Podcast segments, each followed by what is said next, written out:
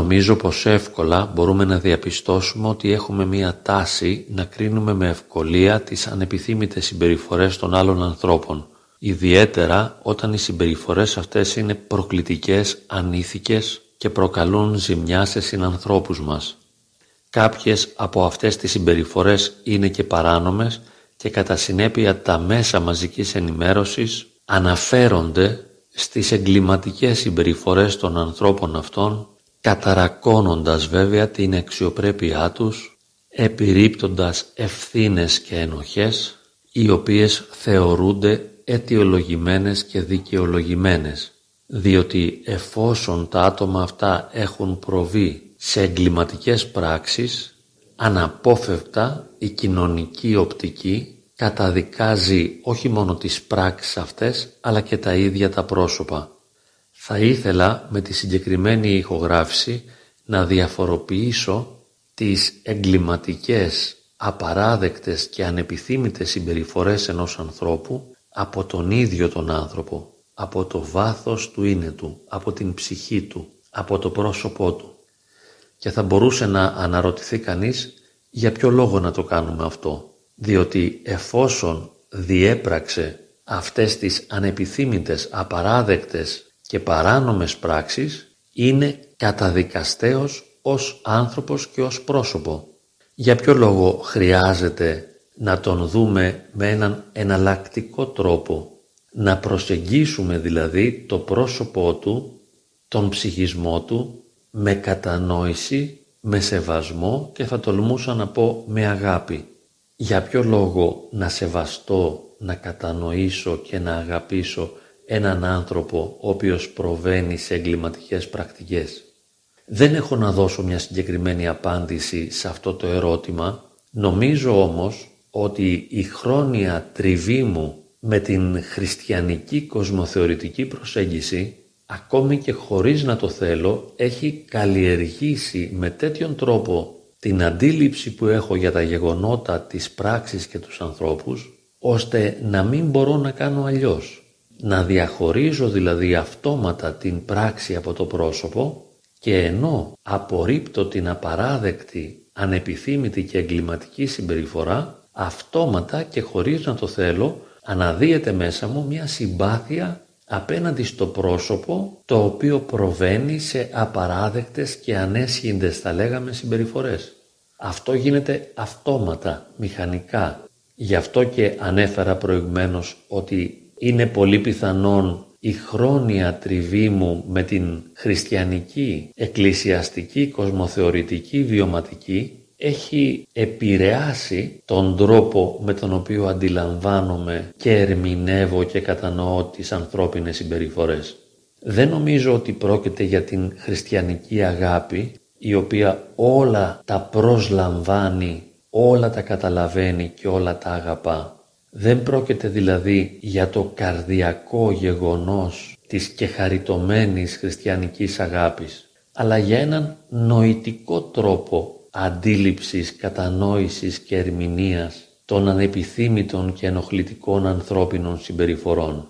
Κατά συνέπεια, όταν ακούω στα μέσα μαζικής ενημέρωσης ή κοινωνικής δικτύωσης ότι κάποιος έκανε κάτι τόσο απαράδεκτο, μαζί με την έκπληξη η οποία προκύπτει από το άκουσμα της ανεπιθύμητης πράξης, ταυτόχρονα αναδύεται μέσα μου η κατανόηση, η συμπόνια και η νοερή αγάπη προς το συγκεκριμένο πρόσωπο το οποίο διέπραξε το αδίκημα.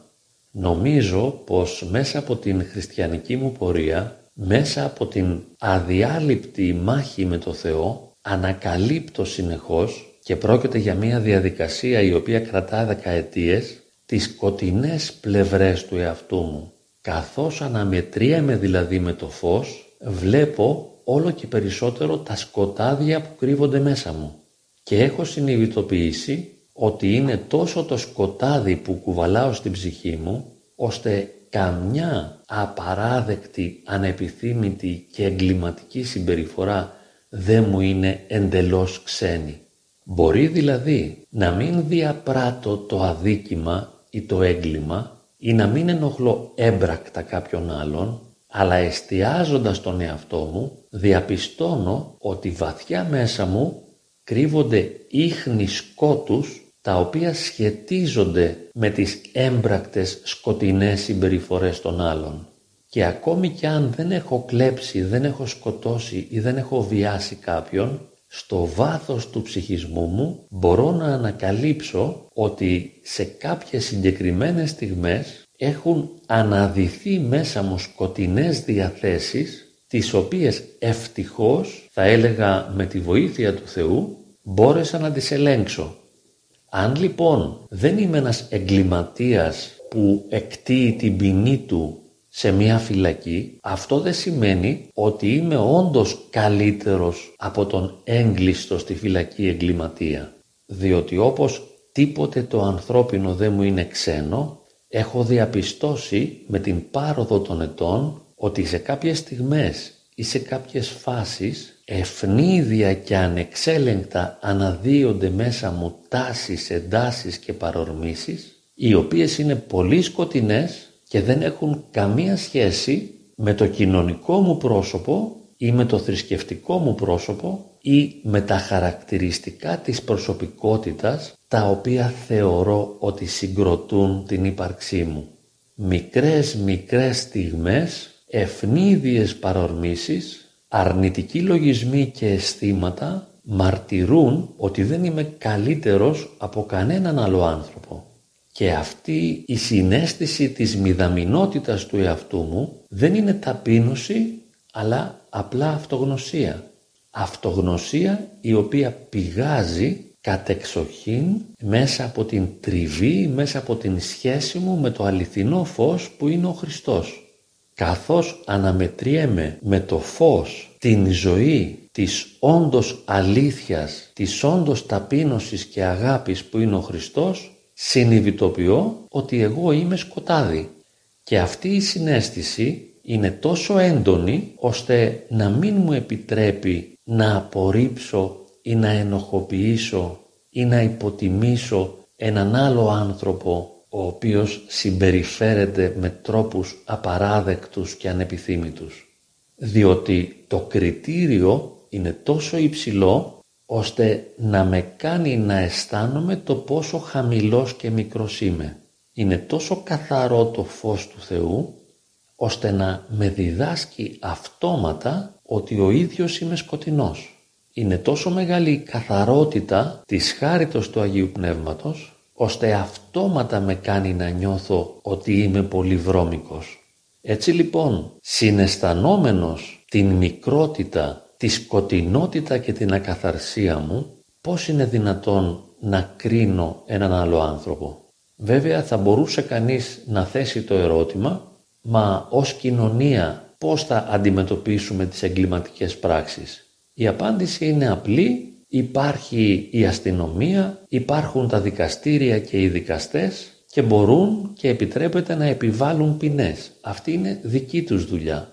Αλλά εγώ ως άνθρωπος και ως πρόσωπο πώς μπορώ να νιώσω καλύτερος από έναν άλλο άνθρωπο; Ακόμη και αν δεν έχω διαπράξει τα ατοπήματα και τα ανομήματα των άλλων. Εφόσον διαπιστώνω ότι μέσα μου κρύβονται ίχνη σκότους και ρυπαρότητας, δεν μου επιτρέπει ο εαυτός μου να κρίνω και να κατακρίνω τον αδελφό μου. Οπότε η αγάπη του αδελφού, το να θεωρήσω τον άλλο άνθρωπο ως αδελφό μου και το να τον αγαπήσω όπως αγαπώ τον εαυτό μου, είναι μια απλή φυσική διαδικασία. Η κατανόηση ο σεβασμός και η αγάπη της ιδιαιτερότητας του προσώπου του αδελφού είναι ο φυσικός καρπός της αυτογνωσίας. Γνωρίζω ότι δεν είμαι καλύτερος από κανένα άλλο άνθρωπο. Εμβαθύνω στις σκοτεινές πλευρές του εαυτού μου, όχι για να απογοητευτώ, αλλά για να ησυχάσω, διότι εν τέλει δεν κατακρίνω και δεν εξουθενώνω ούτε τον ίδιο μου τον εαυτό. Απλά συνειδητοποιώ ότι είμαι ανθρώπινος, δηλαδή σκοτεινός, δηλαδή μικρός και λίγος. Και έτσι είναι και οι αδελφοί μου εγκληματίες. Τις ποινές θα τις επιβάλλει η κοινωνία μέσα από τα δικαστήρια. Εγώ δεν είμαι δικαστής, ούτε του εαυτού μου, ούτε των άλλων. Απλά όπως αναπνέω, έτσι και γνωρίζω.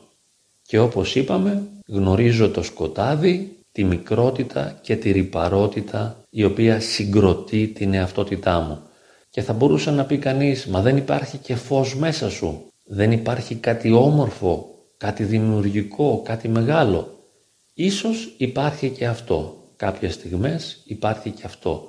Σε κάποιες φάσεις, σε κάποιες περιόδους εκφράζεται και βιώνεται και αυτό. Αλλά συνυπάρχει με το σκότος την μικρότητα και τη ρυπαρότητα. Ως άνθρωπος δεν μπορώ να κάνω αλλιώς. Ταυτόχρονα βιώνω το φως και το σκοτάδι, το μεγαλείο και τη μικρότητα, την καθαρότητα και τη ρυπαρότητα. Και καθώς περνούν τα χρόνια, οριμάζοντας, συνειδητοποιώ ότι το φως, το μεγαλείο, η δύναμη, η καθαρότητα δεν είναι δικά μου χαρακτηριστικά, αλλά ιδιότητες του Θεού, καρπή της χάριτος του Αγίου Πνεύματος.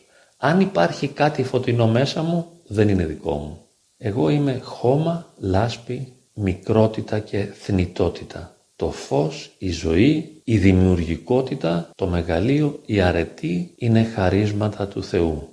Κλείνουμε λοιπόν επιστρέφοντας στον αρχικό προβληματισμό ότι αναγνωρίζουμε τις απαράδεκτες, ανεπιθύμητες και εγκληματικές συμπεριφορές των άλλων, επιτρέπουμε στην κοινωνία μέσα από τα θεσμικά όργανα να επιβάλλει ποινές, αλλά εμείς οι ίδιοι ούτε κρίνουμε κανένα, ούτε νιώθουμε ότι είμαστε καλύτεροι από κανέναν. Αναγνωρίζουμε τα σκοτάδια μας, συνειδητοποιούμε τη μικρότητά μας και εναποθέτουμε όλη αυτή τη μικρότητα, τη θνητότητα και τη ρυπαρότητα στην αγάπη του Θεού. Ελπίζουμε στην αγάπη του Θεού. Φως, ζωή και ελπίδα μας είναι ο ίδιος ο Θεός. Έτσι το καταλαβαίνω ακόμη και αν δεν μπορώ να το ζήσω.